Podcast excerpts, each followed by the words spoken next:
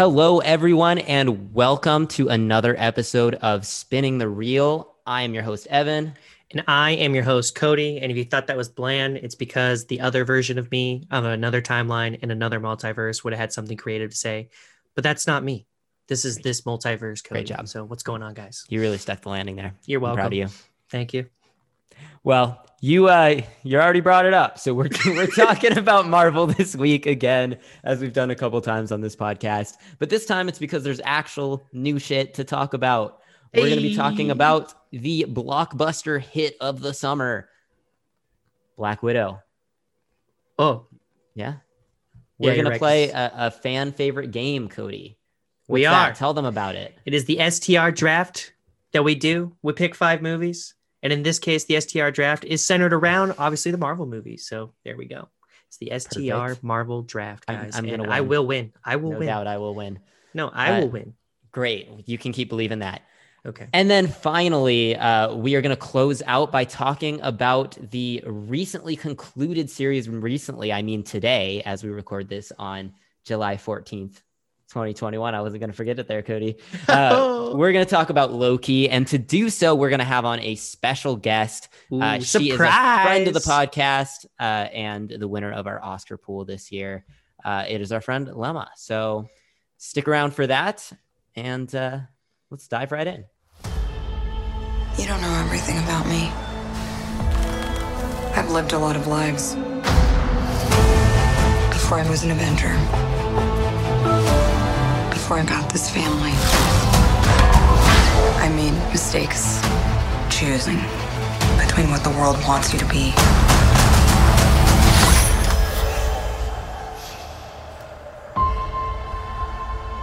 and who you are. All right, Cody, today we are talking about a momentous occasion. We are talking about the biggest movie to release in movie theaters in probably 2 years at this point. It's the return of the MCU to theaters. It is Black Widow. This movie's been long awaited. Scarlett Johansson has wanted to do a solo Marvel movie forever. And finally, it's here. People have been waiting a long time. What is Black Widow, Cody? Well, what's going on? But Black Widow is about... It's about Scarlett Johansson. It's about Black Widow. It's about Natasha... It's not about Scarlett Johansson. Yes, it is. The person. It's her personal life story. Hey. No, it's about Natasha Romanoff, who obviously, AKA Black Widow. It's basically, I want to say, is it after? See, that's the thing. I'm so bad with the whole MCU universe in terms of timeline. It's after Civil War. Correct. It takes place directly after Civil War. Yeah. And it's just, it's her backstory. It's about family. You know, if F9 and all that wasn't good enough for you last week, ladies and gentlemen, we are back. And it is all about family with this one. And, you know, her sister, obviously, played by Florence Pugh. Absolute Florence delight, Pugh, by the way. Rock. Yes. And then, you know, dad gets involved too and stuff, which is also, I think, a really good character. The Red Guardian. Played by David Harbour. So, and Minnesota essentially is just another one of those MCU. Oh boy, paint by the pictures. Yeah, exactly. Paint by the pictures. You know, this movie honestly is just like we talk about it. Like it was a 2-year wait kind of thing. And I believe it was, or technically is, the first movie of Phase 4, even though it was weird. Yeah.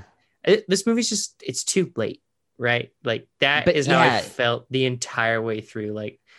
This movie needed to be done such a long time ago kind of thing. And that was before, obviously, like the long anticipation of this movie, of course, was like, I felt like it hurt this movie more so than even already being dated in itself. But I wasn't going to jump into that quite yet. Let's come back to that point because I want to start off with something. I'm going to read you a quote from Kevin Feige, who is, of course, like the head of the MCU. And he did an interview with Rotten Tomatoes last week before the movie premiered. And his comment about it was this. It was, every time we make a film, it is with the expectation of delivering on a promise of an experience. And that really stuck out to me in reading this whole interview, which was just, you know, kind of like self-flagellation or whatever, you know. But that line stuck out to me because it really is true, right? Every Marvel movie isn't really a movie. It's not really a piece of storytelling. It's saying we're going to get people into a theater and we're going to get them super excited about like this action that's going on and like these characters that they already know from a billion other movies. This is about like giving people an experience, feeling like they were along for the ride with something. And like, that's great for when you're in the theater and you're experiencing this movie. And like on a sort of separate tangent, I just watched Avengers Endgame again, which I think will come up in a minute. But watching that movie at home is such a letdown compared to the experience of watching it in theaters. Like that movie is built around applause lines. It's built around like these big hero poses and moments of heroes coming and showing up to back each other up. It's the on your left line that Sam gives, right? It's Captain America with Mjolnir, right? It's all of these things that are built for an audience to experience together. And then the movie underneath it is pretty lacking. And that's sort of how I feel about a lot of the Marvel movies. And Black Widow is kind of that for me too. Like it is saying, all right, you wanted this. Here it is. Black Widow's solo adventure. And it's built for like this theatrical experience. And it's cool to see that thing in theaters again, but like, I couldn't help but feel like the movie under-delivered on some of the promises it made about, like you said in the intro there, being about family and being about like the feeling of abandonment and stuff. And like those elements that we're going to talk about in a minute that this movie's supposed to be about get overshadowed by the whole Marvel experience of it all in a way that is worsened. And we'll get into that, I think, by the release of the TV shows beforehand. So like in a lot of ways, it's a movie at a time. There's so many points there. Carry it away, Cody. Yeah, no, I saw this in theaters, I guess, because it was accessible through Premier Access. We didn't do any watch parties this time, ladies and gentlemen. So otherwise, we would have invited you all. But this would be super underwhelming. Marvel for sure. You talk about summer blockbuster, the way Disney and Marvel do all their promotions and stuff like that. Without a doubt, this is built for theaters. And obviously, I'm glad I was able to see it in theaters because it does add to the experience. On your note of the Marvel of it all, yeah, you're right. It's still so staple. It's so, I've seen a lot more Marvel now. I feel like I've rewatched a couple Marvel movies and stuff, and just that, it's like they're all in the room together and they're like, no, here we are. We need to keep, this is the staple that we need to keep for our movies to keep the entertainment value for majority of their fans and stuff like here. And I did have like a checklist. Yeah, and I had a huge problem with that as well, I believe, in terms of when you talk about the family elements, when you talk about like the moments I loved most in this movie are the family moments, the moments where you actually get to see Black Widow's character have that sister relationship, which was, Florence Pugh, or have that abandonment issues with the way, she was just abruptly left by, the Red Guardian Harbor's character and whatnot. Rachel Weisz's character. When you have those moments, it was a lot better movie. Like it was more engaging. It was more entertaining. And when you then get all these big action scenes, which it's Marvel, and don't get me wrong, I still it's Marvel. So it's still for me fun to watch. Like you get these big, but it takes away a lot of elements that were really definitely being developed in a better way. The thing I alluded to in my initial review as well was, I love that because that's why the shows I feel like are doing so well on Disney Plus for the most part, is because you get more time to sit with these characters and develop something. So on that note, I guess it's cool to have a standalone movie. But then right again, on the other flip side of that, it's like this movie is called Black Widow and almost everything about it was not even towards like her character. Like there was other movies where it was the Yelena Belova launch movie is what it was. Yes, who was played by Florence Pugh. I don't. If anyone hasn't been introduced, keep saying it, because we love Florence Pugh on this podcast. Yeah, I mean, she has plenty of practice being a good or bad sister. She has plenty of practice being a sister, so that's for sure. But yeah, it's on the other flip side of that too, where it's like this movie is literally called Black Widow, and I think it's unfortunate because at this point we all know she has, passed away. She's going to be out of the MCU. Don't spoil the end game, Cody. sorry, dude. At this point, you're 2 years, 3 years too late. You remember that the hashtag campaign? Don't spoil the end game. Don't spoil it when that movie came out. But I mean, yes, this clearly, as even being titled Black Widow, almost had. It really was like the beginning of Phase 4 because they're just ready to bring in these new characters. Well, especially with that post-credit scene, which I guess we can talk about in a minute. Yeah. But you made a really good point in there about the series. And that's something that I want to actually touch on because it's I have all these ideas formulating in my head as I'm writing the review for Black Widow that is not finished yet, hopefully by tomorrow. But that's sort of the central thesis of the way I think about this movie and how it's just so out of place in the MCU because of just timing when they decided to release it, but then also the pandemic, which was uncontrollable, but it really created even more issues for this movie. And that's because of the Disney Plus series. So you mentioned it earlier. They have essentially decided that the MCU now is running on two tracks, movies and TV. And the TV series are not built to be these big action spectacular series. They're built to be character studies, right? They're really intimate looks at, I mean, for as much as we had some issues with WandaVision, that is a pretty intimate look at the way that Wanda is dealing with the trauma of losing Vision.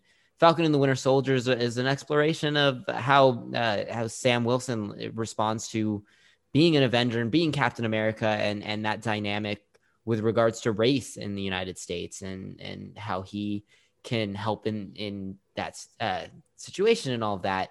And then Loki, which we'll get into a little bit, I think later on, it's sort of this exploration of morality and free will and all of that, right? And I think they're going into really interesting places with those series, but it creates a stark contrast with the movies, which are very much like, we want to develop some characters here, but we also need to get in like an hour of action and like, we need to have a plot resolve itself. And it creates a lot of problems.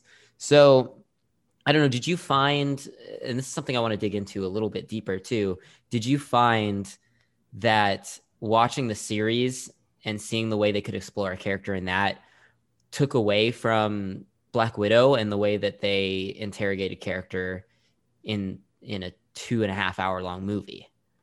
Yeah, it's true because TV series, right? You get 6 hours roughly. There's 6 or 7 episodes. So you get that's what they're aiming for most of these. Yeah. Yeah. And so, I mean, that gives you a lot more leadway. And luckily too, with the TV series is you've already introduced these characters beforehand, at least in a movie to some extent. Mm-hmm. Much like, you know, we could talk about Black Widow. She has been introduced prior to this movie, of course, and been a part of every movie since then when we talk about the Avengers and stuff. So, yeah, it is kind of underwhelming on that scale because, you know, I think now it's like when I watch those series, I search for more. And as much as but the problem is I can't expect more because you are limited to this 2.5 hour window mm-hmm. of time frame where you got to pander to your audience and, you know, being built for the screen. You know, if there's a moment where this character first pops up after, you know, forever in a movie kind of thing, or is that moment, right? Like, I think like the biggest one we can all speak to is, you know, when Captain America gets Thor's hammer, right? That was like the biggest, craziest, like, oh my God, like that is the communal experience. It doesn't work well at home. Doesn't work well at home. But you could argue stuff like that in Black Widow, right? Where she maybe first appears on screen for the first time after 2 years, especially, right? With the pandemic and everything. And the pandemic definitely hinders this kind of stuff too, because those TV series had come out. Yeah, they weren't supposed to come out first. Yeah, they weren't supposed to come out first. So now it's like, now we are making that comparison. And beforehand, you know, eventually a movie would have come out that wasn't going to be Black Widow, that maybe we'd be making the same comparison in essence. But that's another thing that maybe hindered this movie. I think that speaks to the idea, though, that this is a movie out of time, right? Like it is out of the timeline with regards to Marvel, right? This movie, the only reason it wouldn't have worked better after Civil War is because Florence Pugh couldn't have been in it back then. But like it should have been there. It was already out of time, but even displaced by the pandemic and being put after the series it's just a weird spot for this movie to exist. Yeah. I started watching Loki too. And speaking of out of time, man, I cannot follow the Marvel timeline to save my life at this point. I think that's the point of Loki, to say it doesn't matter anymore. Yeah. But what's also funny is, you know, when we talk about that stuff too, is, oh man, where was I going with this train of thought that I now just lost? But shoot, I had a train of thought. I'll continue on with that same point, in that it's a movie out of time in its own universe that would have worked better chronologically. But additionally, it's sort of out of time with regards to the direction that the universe is going. Yeah. Being the first movie of Phase 4 is really kind of odd for this movie. And no disrespect to the director, Kate Shortland, but she's also not, she doesn't have the same pedigree, I guess, as, say, like a Chloe Zhao, who is directing The Eternals, set to come out next, or Destin Daniel Cretton, who's going to direct Shang-Chi. And so on and so forth, like a Taika Waititi for Thor: Love and Thunder. Like the direction that these movies are going forward is very different than this movie. It feels like a relic of the Marvel past, and I think maybe that's a good way to transition into what this movie is and what works and doesn't work about it. But do you have any thoughts about just any final thoughts, I guess, about it being out of place within Marvel? In any sort of capacity? Yeah, I can only agree with you. Chronologically, it's just out of place, and then it's just out of place too, in knowing, you know, the end result of her character and stuff, and it's just that pandemic, man, just hindered another movie kind of thing, because it just really, it's a double whammy for this kind of movie, and it's a little bit unfortunate, because there was definitely entertainment in this, and the break kind of helped too. I guess we can go into the movie and things that work, because it's like, you know, a lot of people such as yourself, you're not a big MCU fan, and that's true. I do watch obviously a lot of the MCUs, and you know, for me, it's just, I'm kind of like, just like this movie, it's like, it's all right, like kind of thing. Like I'm not against watching them. I have fun with them. They entertain me. That's what they're there for. So having that refreshing break away from movies, not necessarily in theaters, but regardless of how it would have been that 1 year, like, or 1.5 year span of nothing being released in theaters as they move into this Phase 4, is also kind of refreshing, because it's like, okay, here we are. And, you know, it's kind of cool that, because this is going to be the first Phase 4 movie, and we get introduced to some refreshing characters that you instantly, you know, fall in love with, kind of thing. Like, okay, if, you know, Florence Pugh is going to take over, I'm in. Like, I'm down for this. Yeah. So, I mean, that's what's cool. So yeah, there are still elements of this movie that I did enjoy. Like I said, the family thing and all that, definitely, like, hands down, like those were the best moments in this movie. I'm never against the MCU jokes. The only problem that I'm starting to have with them, it's like, you get these, you know, we talk about these family moments, and these are the best parts, and it's super serious and stuff. And it's like, man, you kind of ruin some of these moments with a joke. Not that I still don't laugh. How many fucking times did someone make a joke about her being an Avenger? Oh, you're Avenger friends. Why don't you get one of them? It's just like, all right, we get it. She's an Avenger. You said it 10 times. Yes. But yeah, sometimes the jokes itself, as much as you still chuckle at them or laugh at them, which, you know, I do, there's just moments that were either tender or serious and stuff. And it's like, man, you kind of ruined the moment kind of thing. So, yeah. So we didn't really establish exactly like the mechanics of the plot here. And essentially, so this movie opens up on, sorry, Cody, I had to do it to you. No, so we open up in a small town in Ohio, in the introductory scene, with like she's got to be like 10, maybe 10-year-old Natasha Romanoff, with sort of a pseudo family that is David Harbour's the dad, and Rachel Weisz is her mom, and then she's got a younger sister, and they're Russian plants in the United States. And I found the opening sequence of this movie really compelling in a couple ways. I thought it was the best action of the movie. They're essentially, they retrieve some sort of data. David Harbour steals some sort of data, and they have to escape Ohio and get back to it was not the Soviet Union at this time, which it actually speaks to another reason this movie doesn't really work, because like the Soviet spy angle of things doesn't quite translate to an era in which the Soviets don't exist, but whatever. That doesn't really matter. The car chase and the plane escape, that is like some of the most thrilling action in the whole movie. But don't forget about American Pie. Sure, American Pie. Even more exhilarating is this, like you said, this established family dynamic of, you know, Nat standing up for her sister and these David Harbour and Rachel Weisz's characters not wanting to leave this sort of fake home that they've created for themselves. And it sets the stage for something really exciting. And then, you know, plane lands and we get into this plot about essentially how this Russian general was kidnapping young Russian girls and basically sterilizing them, training them to be killers and mind controlling them. And Natasha, the Black Widow, has to team up with her family from the intro that she has not seen since then to take down this General Drakov. And I don't know, how'd you feel about the intro? Just to cut myself off there, like what did you think about that? Like, was that as compelling for you as it was for me? Yeah, the intro was very compelling, and yeah, like we've never really had a movie where it starts off with a bang, and maybe that is luckily that we've already been introduced to this character. The problem that I have with that, this is one of those, there is just a backhand, front hand kind of thing, black and white for this movie every step of the way. Because every time I say I like something, then there's something. Mm-hmm. It's like, then you get into, you know, right, her younger days are now gone. We do get this whole backstory of her growing up as a spy because of being trained and the way she was just taken away kind of thing. I mean, how long does it actually then take for her to like actually appear in these sequences that you would expect in a movie maybe such as this? Because it's like we wait almost half the movie, I feel like, before like things really less than that, but sure. Pick up again. And it's because I don't know. There's like I am not good with the MCU comics by any means. I know one of the biggest things, like in this one, you know, we talk about the family and stuff.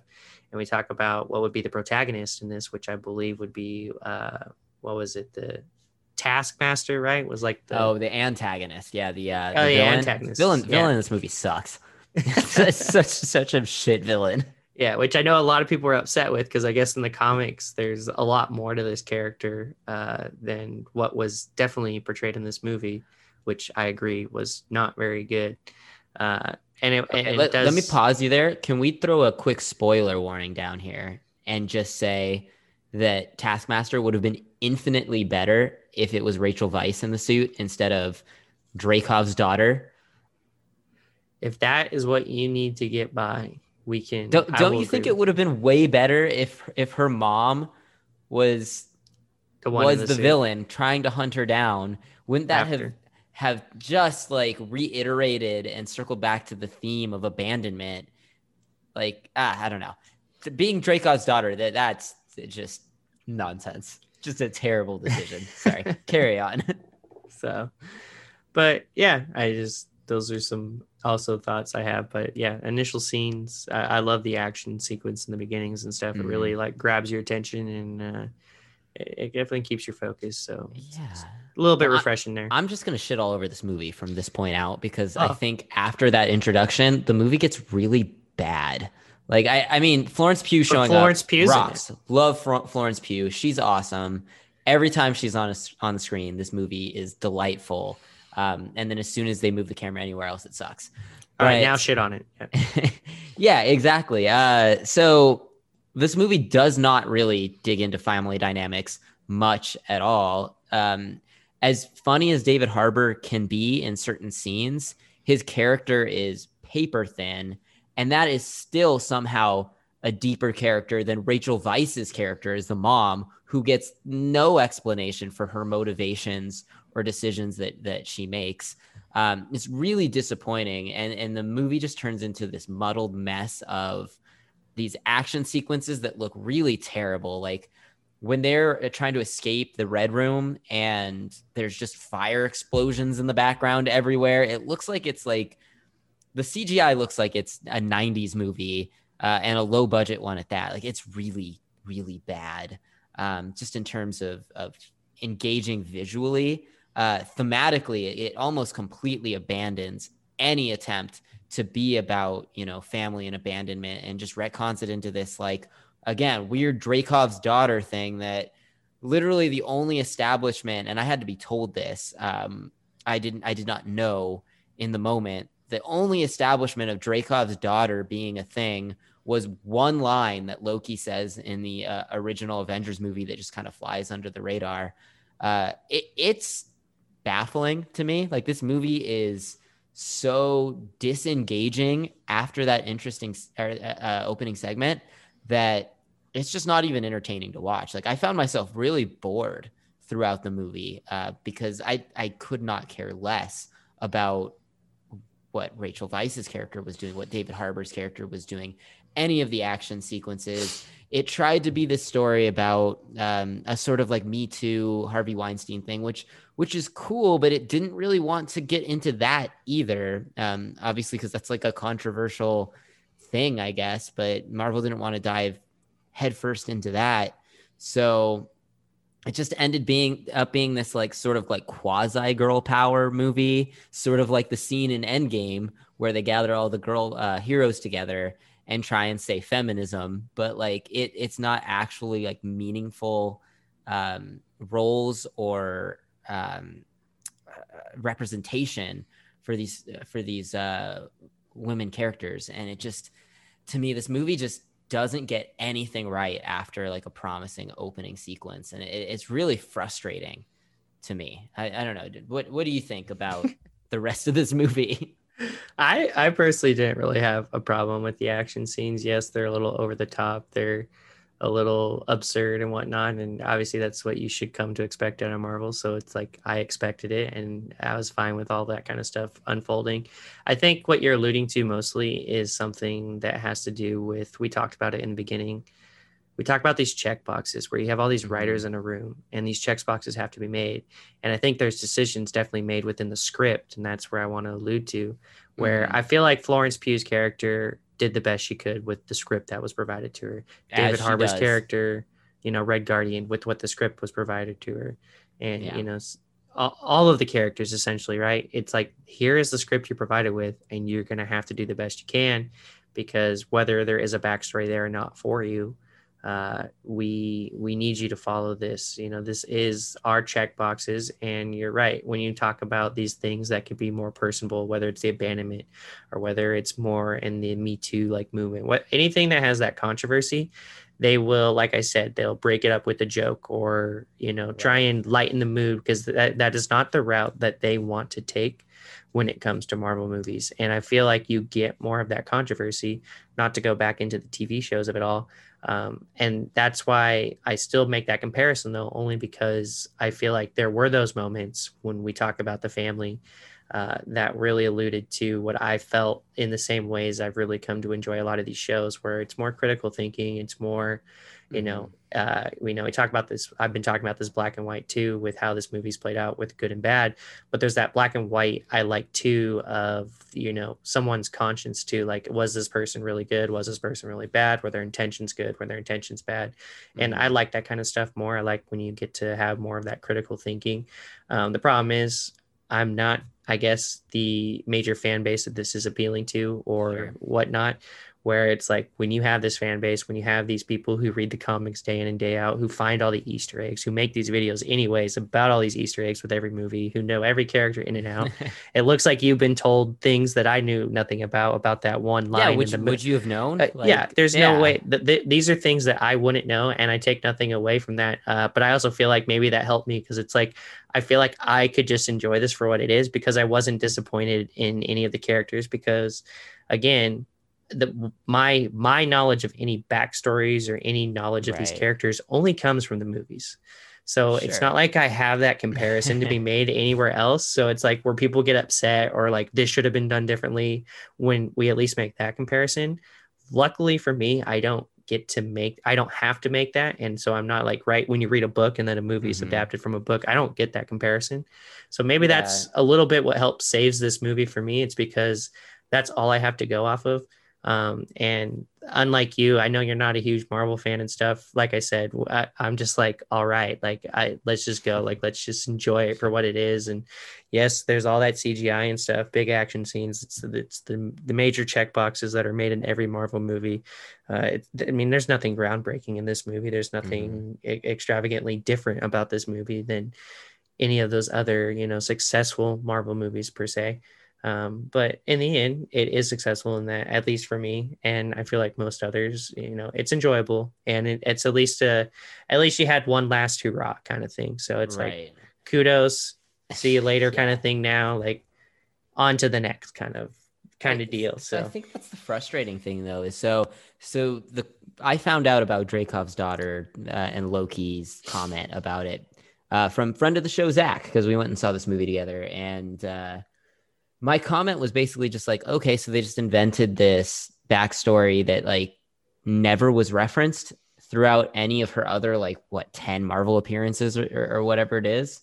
And he's like, no, that was referenced one time. It was one line that Loki said. And I was like, oh, okay, cool. And I think that's the overall frustration too, is that, you know, Black Widow has such a rich history in the MCU, right? We get a whole arc of hers, even though she hadn't had her own movie, and great that she did get her own movie. That's awesome. Like, I know a lot of people were excited about that and the existence of that. That's cool.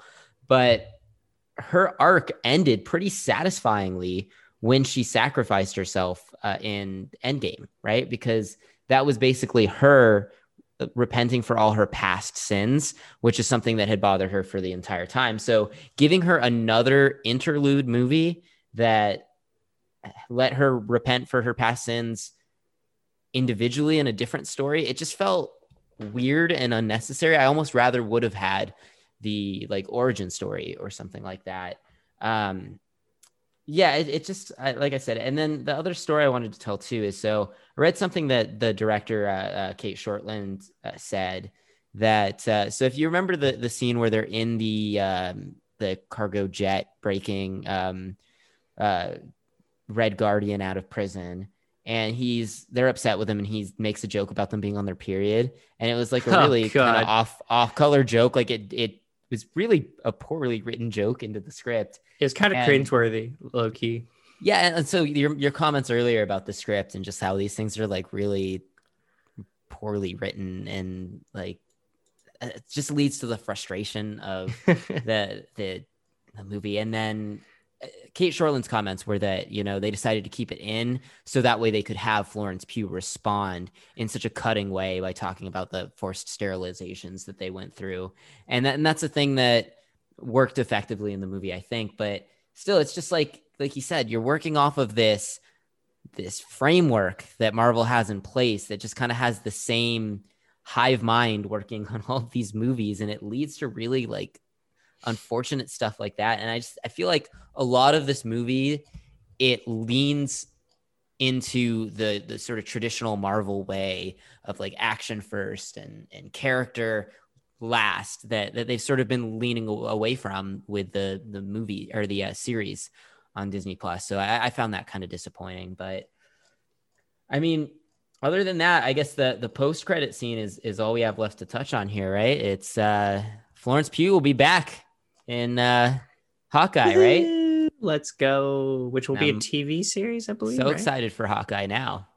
Yeah, but it will be a TV series, right? It will, yes. Yeah, it won't be necessarily a movie. So yeah, it'll be interesting. And we just talked about TV series, not to get off topic of the movie itself, but we've been pretty fortunate. I feel like those have been pretty good. So yeah, I'm definitely eager to see where her character and Hawkeye's and the whole series kind of plays out there on Disney Plus.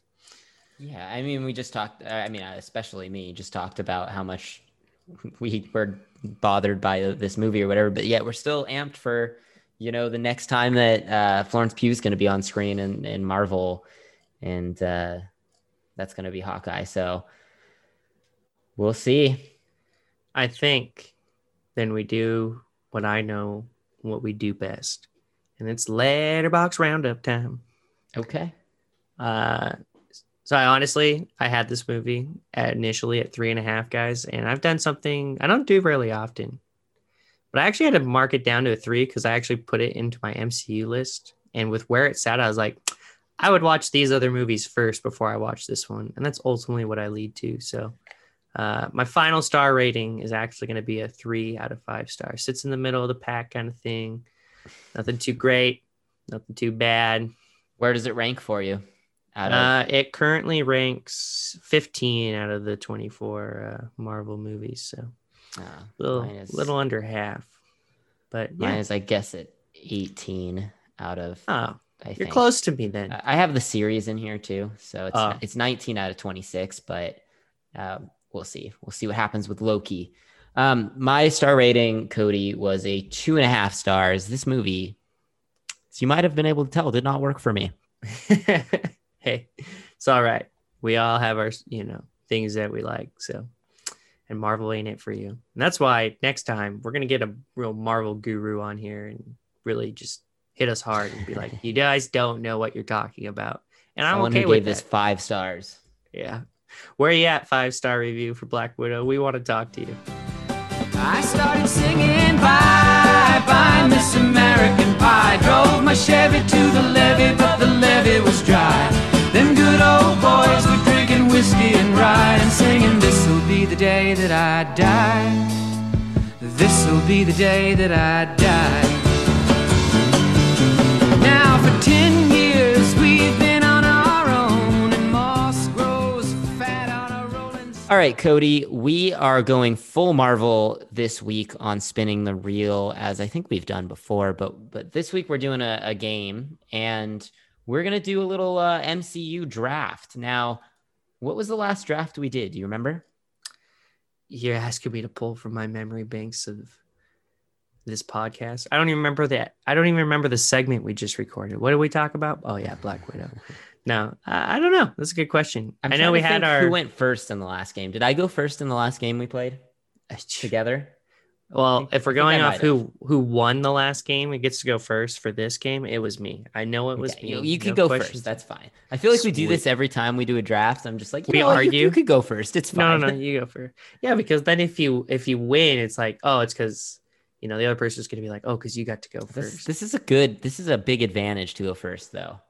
Is it, though? It could be. I won't even pick the movie that you would pick first anyway, I feel like. So I think we're okay because Go for it. I'm going to play the strategy that you always play here. And I'm playing the strategy of the people because I want to win this game. I am picking first Guardians of the Galaxy. That is my first pick. Wow, not what I thought you were going to pick. And I am happy with it. Even after your comment, not what I thought you were going to pick. Okay, I'll go Black Panther. Easily the best Marvel movie.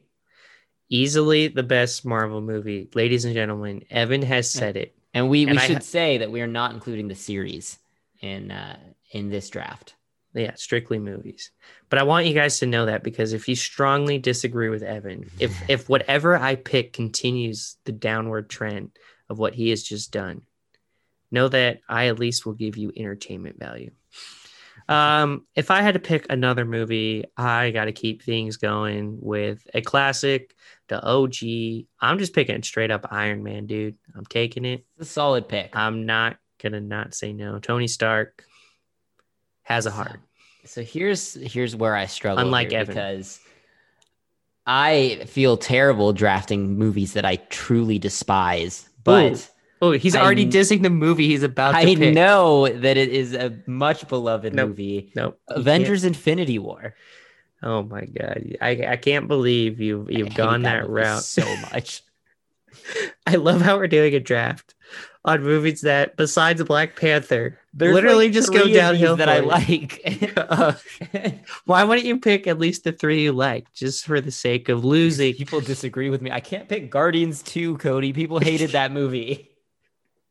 I don't think people hated that movie as much as you think people hated that movie. I think you need to pander to the audience. Let's pick here. Thor: The Dark World. Thor: The Dark World. Oh, God, please. What do you got? What do you got for your third pick? I'm going to keep things a little bit. You know what? Now you're screwing me. I'll pick OG Avengers. I want to get an Avengers in there. That's a good call. Yeah, you took an Avengers movie. I need to get one in there. So yeah, I'll pick Avengers. I'll go with another one that is, I think, pretty widely beloved. One that I think is actually pretty good too. Thor Ragnarok. Ooh, that is a pretty good pick. That one was actually Taika Waititi does a great job with that, and I don't doubt that pick at all. If I had to pick a fourth movie, because I do, because this is a draft of five. I'm sticking towards the OG route of it all. I'm going to just go plain old, also Captain America. I really thought Captain America was the first Avenger. Interesting. Yeah. I'll go Avengers Endgame. I'll take the Infinity War Endgame combo. Ooh, the double combo. Hey, at least you get both.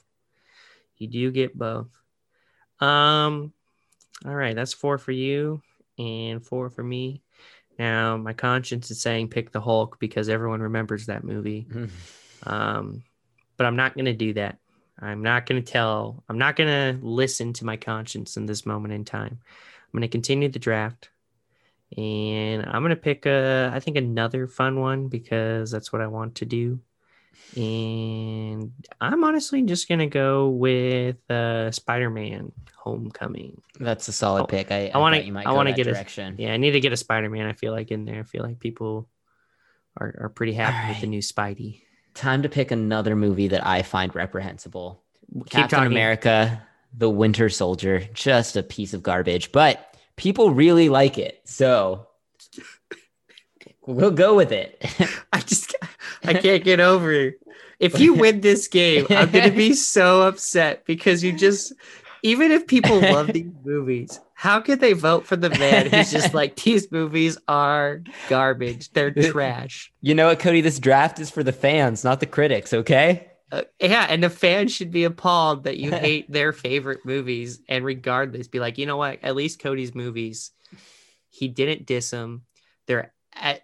No one cares. Worst average Everyone because they're all cares great. About winning. All right, let's just sum up our. Yeah, you you got the first draft pick. You go ahead. List them off. I got Guardians of the Galaxy. I got Iron Man. I got Avengers. I got Captain America, the first Avenger, and I got Spider-Man Homecoming. Those are my five. Okay, those were going to lead me to victory. Let's see if I can remember all of mine. So I had, let's see here. Black Panther, great film. Avengers Infinity War, and who could criticize that movie? Thor Ragnarok, great, good time. We've got Avengers Endgame as well, Cody, as the fourth film. And I'm adding all these to a list as I'm talking here. And then Captain America, The Winter Soldier. Yes. To round things out. Now, ladies and gentlemen. I feel pretty good about that list, you know? Ladies and gentlemen, I know that this is a podcast and all you hear right now is Evan's words. I want you to know he rolled his eyes on four of those movies that he listed while he was saying them. Like rolled his eyes. I saw it. He was just he's just like, ugh. I just want you guys to know that. Resort to lying to win. What does that say about you? It says I'll do anything to win this game against you. All right. Well, we will post that list, our own rankings here that we have decided upon, and you, the people at home, can decide who's. It's going on Twitter. It's going on the Instagram. It'll be there. And vote Cody.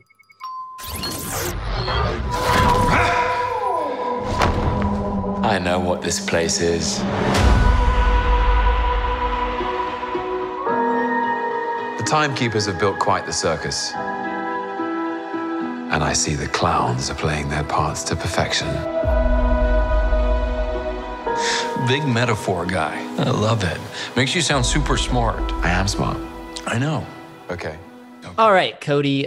Like we said, we are going to be now talking about our second Marvel property of the show. We will be talking about the television series that we've just finished watching, Loki. And to join us, we have a very special guest, the winner of our Oscars pool, who we just brutalized her name, apparently, in that episode. Joining us for the first time on the show. Welcome to the show, Lemma. Hey! Hi. Thank you for having me.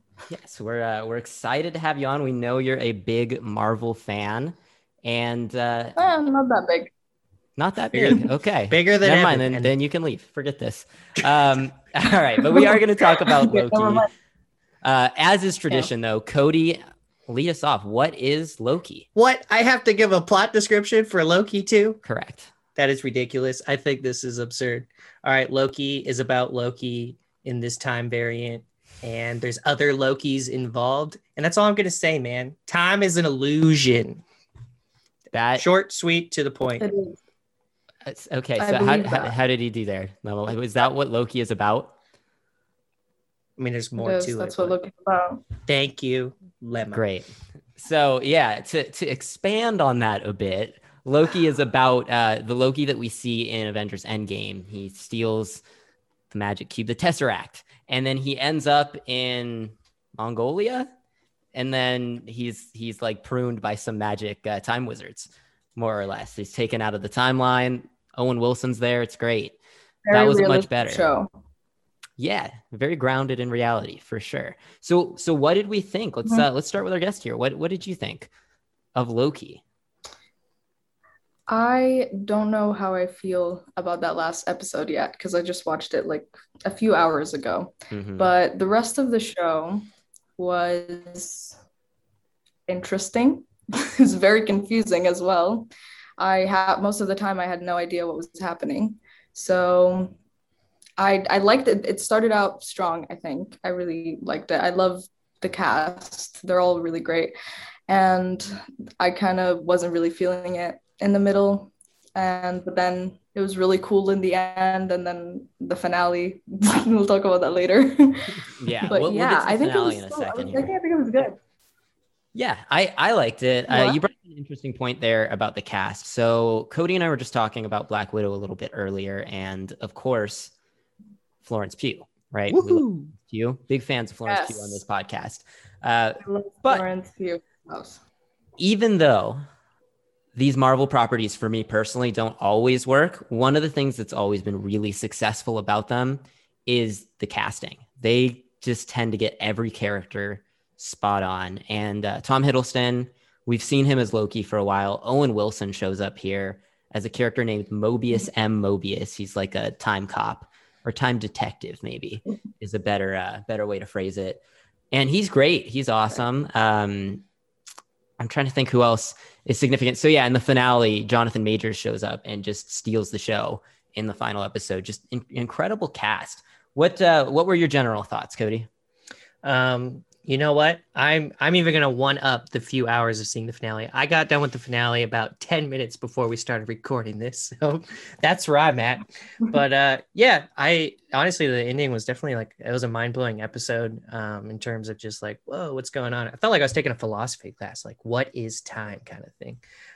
But yeah, it started off strong. I like that all of the Disney Plus originals so far have kind of taken this Loki's been the best, I think, all the way from beginning to end in keeping with the bit that they've gone with, right? WandaVision started off with the sitcoms and all that stuff growing through the years and kind of got away from that.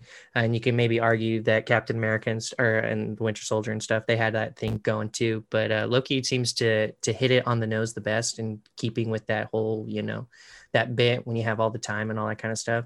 Which makes it kind of cool. I'll agree with Lemma there too, in the middle, a couple episodes, because I watched everything up to the finale. I actually watched it in a day. I binged it in a day. I hadn't been on top of the whole Marvel Loki thing. So I also too felt that lull probably even more because it wasn't I was watching it in stages, on a week by week basis, I'm sure a lot of you guys were. So I do feel that lull too, that kind of happened in the middle. There was an episode, I guess it would have been episode 4. It just kind of was this is kind of pointless. Them trying to get off the the blowing up planet. 3 did not like was that episode. Yeah, it was one of those. It's just I don't need this kind of thing. This doesn't play well. But then it does pick right back up again, and it picks up to this finale that I thought definitely very very cool, very interesting, and it definitely sets the stage for some obviously future Marvel stuff that's going to be coming up. So I was happy with Loki. I do like it. I just want to point out that you gave a better plot description of WandaVision in our Loki segment than you did Loki. Mm-hmm. Yep. Good job. Well done. You're welcome. So Lemma, when you said that you felt it kind of drag a little bit in the middle, were you referring to the same thing that Cody was just now, that third episode when they were on the other planet, or was there something in it that just didn't work for you? Yeah, no, I think it was that you said in your review or something that you thought the problem was the chemistry between Loki and Sylvie, and I agree with that. I feel like I was just thinking today about how I was sort of comparing his relationship with Sylvie to his relationship with Mobius, for example, and I was like, I don't even understand what's going on with him and Sylvie. That kind of doesn't make sense, and I don't even understand why they're friends. But then with Mobius, it kind of all makes sense. There is chemistry there. I understand that. So I think that was kind of the problem. And I think, yeah, so I wasn't really feeling that in the middle. But then, I don't know, things started picking up again by like episode 4. So yeah, they kind of just like abandon the idea that they even have chemistry. They're just like, just pretend that they do after that episode, and it's fine. We're not even going to. They're both really Lokis. They get along. It makes conceptual sense. I just think the pairing didn't work the way they intended. You know, like you said, he does have good chemistry with Mobius. They have good flow and good banter. And then again, him and Sylvie is like me and Cody, just terrible all the way through. Did you find that too, Cody? Oh, yeah. Yeah, I mean, overall, just to hit on casting again, they do seem to always pick up people, one, that I feel like are unexpected, but two, just fit that role that they're put into pretty, you know, seamlessly and kind of beautifully. And like Owen Wilson as Mobius, he does fit that role. He fits more of that chemistry, friendship role that he seems to build with Loki, of course, more than the Sylvia character. I would have to kind of agree with you guys there, where it's kind of like, I don't want to say it's forced or anything, but it just half of it's, or sometimes half the battle is just honestly having that natural chemistry. And I feel like that's something that wasn't there as much as the two of them had kind of built and stuff. So I'll agree with that. Yeah, I don't even think the actors were bad. I mean, I think like obviously Tom Hiddleston's been around forever as Loki. What is the actress's name for Sylvie? It's something like Italian. Sophia DiMartino. Yes. And I thought she was really good too as the character. I just didn't think that she and Hiddleston sort of played off each other all that well. Let's jump ahead though to let's break down the finale. I think it's time. We need to talk about. What is his name in this? It's He Who Remains, but it's Kang the Conqueror. That's what everybody was sort of waiting for. Kang the Conqueror. Yeah, and I thought he was awesome. I thought that like as soon as Jonathan Majors showed up on screen, too. It was just electric. He's so good. Yeah.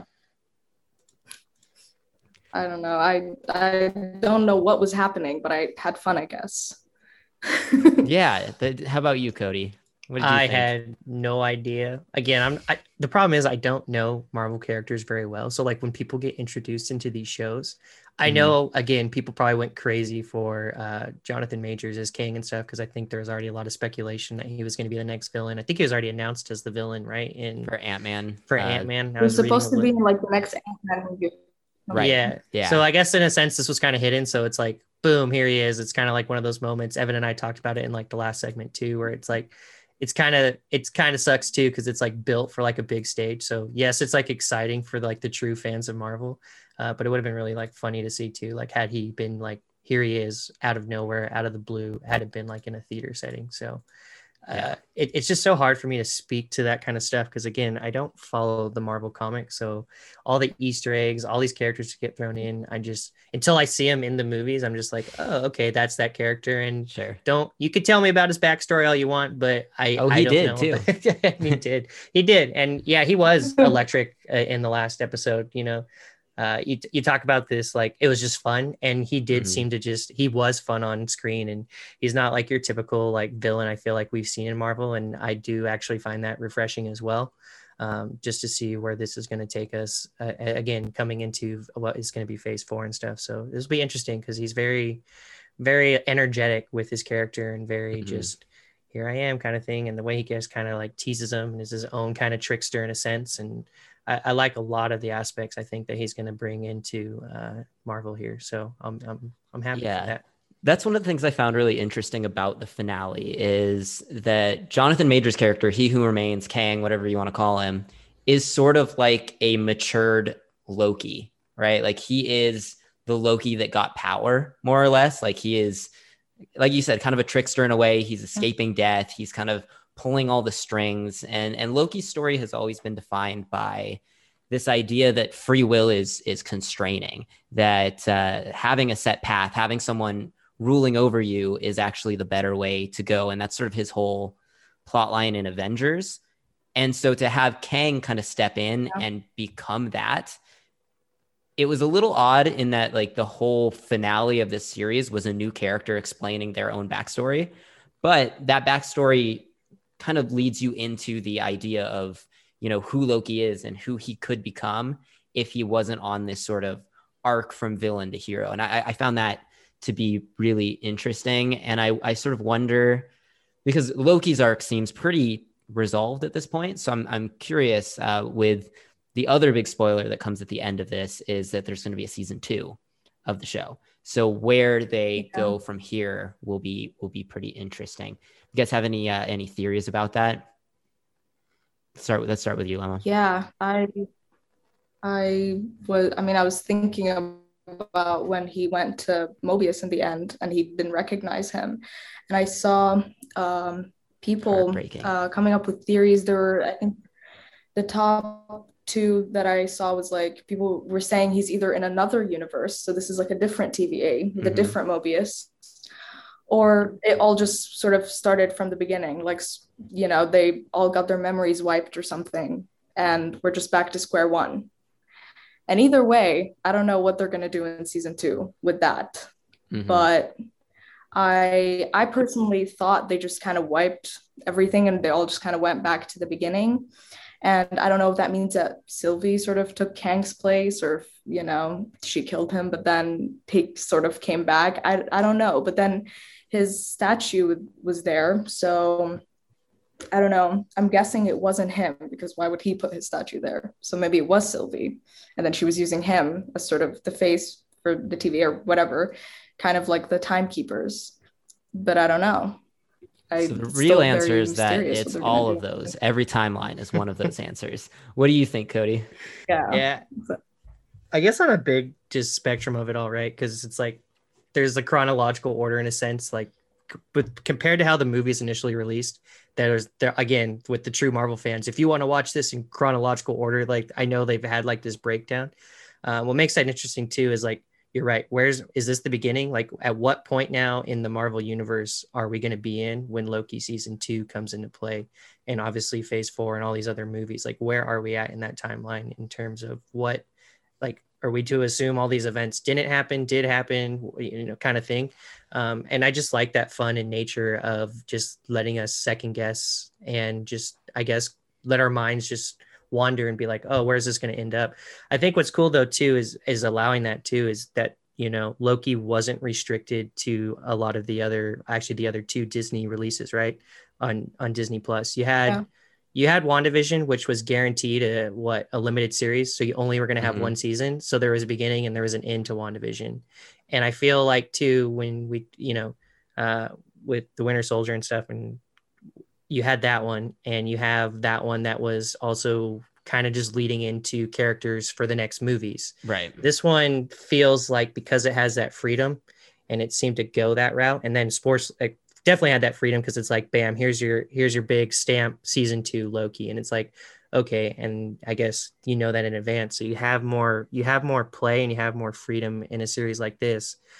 Which I thought was really cool, obviously, compared to the other 2 as well. So just a little bit on that. So I don't know. I feel like though this is the one, like Loki is more connected to the movies than WandaVision and the Falcon and the Winter Soldier, because we have like Doctor Strange and the Multiverse of Madness and stuff like that that's coming out like next year. And also people saying that there will be some sort of play with the multiverse and Spider-Man and all that. I think all of the Spider-Man. Yeah. That all sort of connects to Loki. I mean, that's where it all started basically.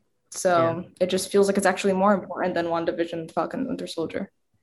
Maybe. Yeah, probably in universe. So that leads into an interesting question. So we've talked about a little bit these other two shows that have already come out. We're through three series on Disney Plus now. I think we still have Hawkeye coming and this year, Moon Knight coming at some point.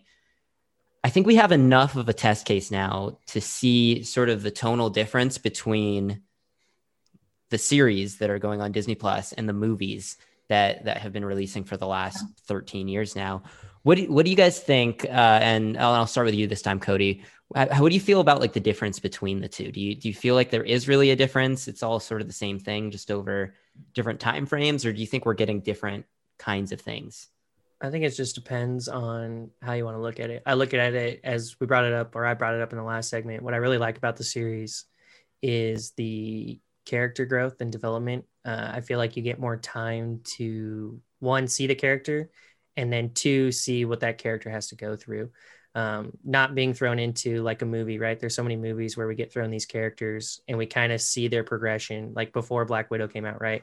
We've only get Black Widow through all of these bigger movies. And yes, we get, small glimpses of conversations that happen that allow us to build this character arc, where when you get the TV series, you get what would be roughly a 6-hour window to build said character arc. At what point in the timeline or whatever, at what point in their character arc we're going to build, at least it expands on something, right? It's not just here's your character, here's your 2-hour, 30-minute cinematic masterpiece kind of thing that, they want to try and produce here. Cinematic masterpiece. Threw that one in there just for you, Evan, because I know these are cinematic masterpieces for you. But right, like it's not just a big kind of my absolute favorite.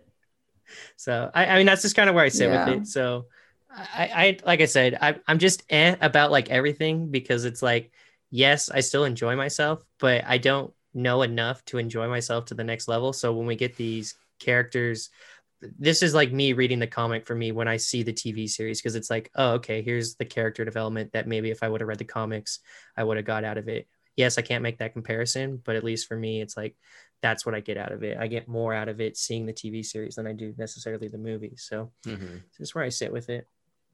All right, cool. I agree with you, actually. Yeah.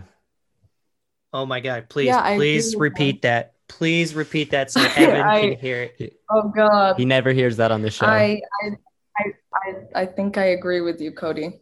Hey.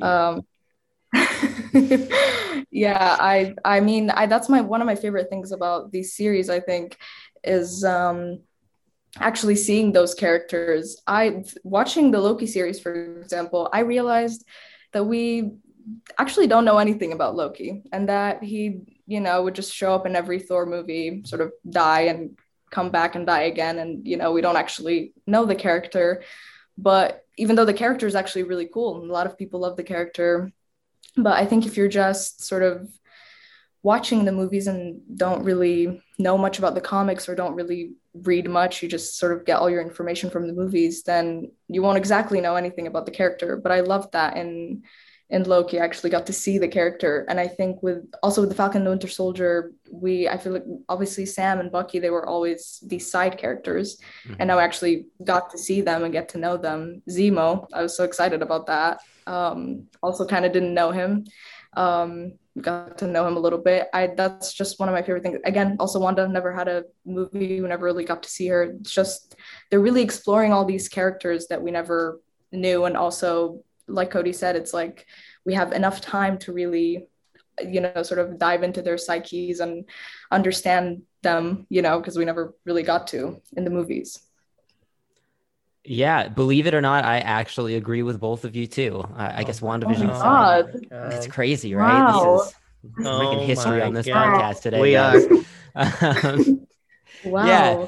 It's awesome to see, because so we talked about this a little bit, talking about Black Widow and the comments that Kevin Feige made in an interview leading into it about how those movies are really made to be events. They're made to be explosive and seen on the big screen.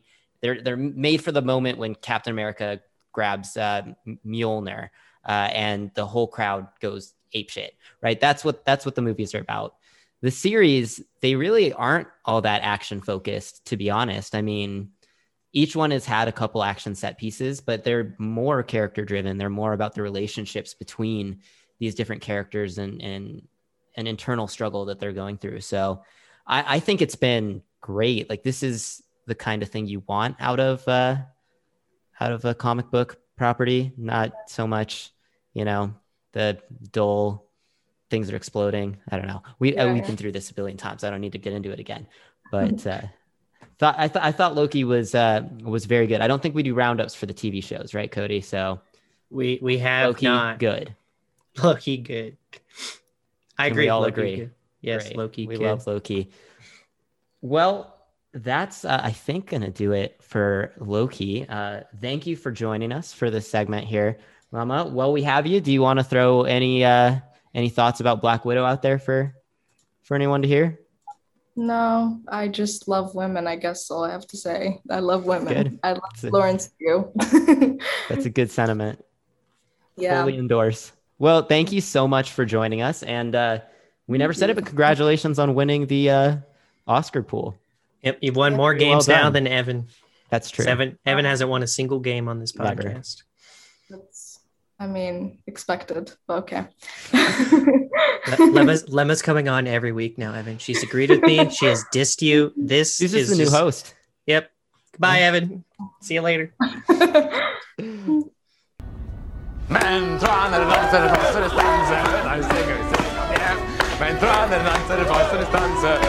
she sings, come home. When she sings, she sings, come home. To Sylvie, everybody! All right, Cody, that does it for another episode of Spinning the Reel. We would like to thank Lemma for making the accommodations to be on the show with us today. That was pretty cool.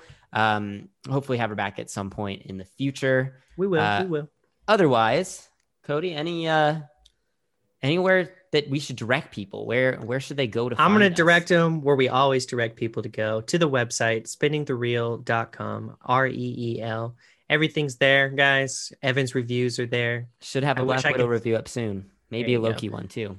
Hey, look at that. Evan getting in the reviews. Our podcasts are there. If you already listen to podcasts, I appreciate it, just like Evan does. And, keep listening. If you don't know how to listen to the podcast, how did you get here?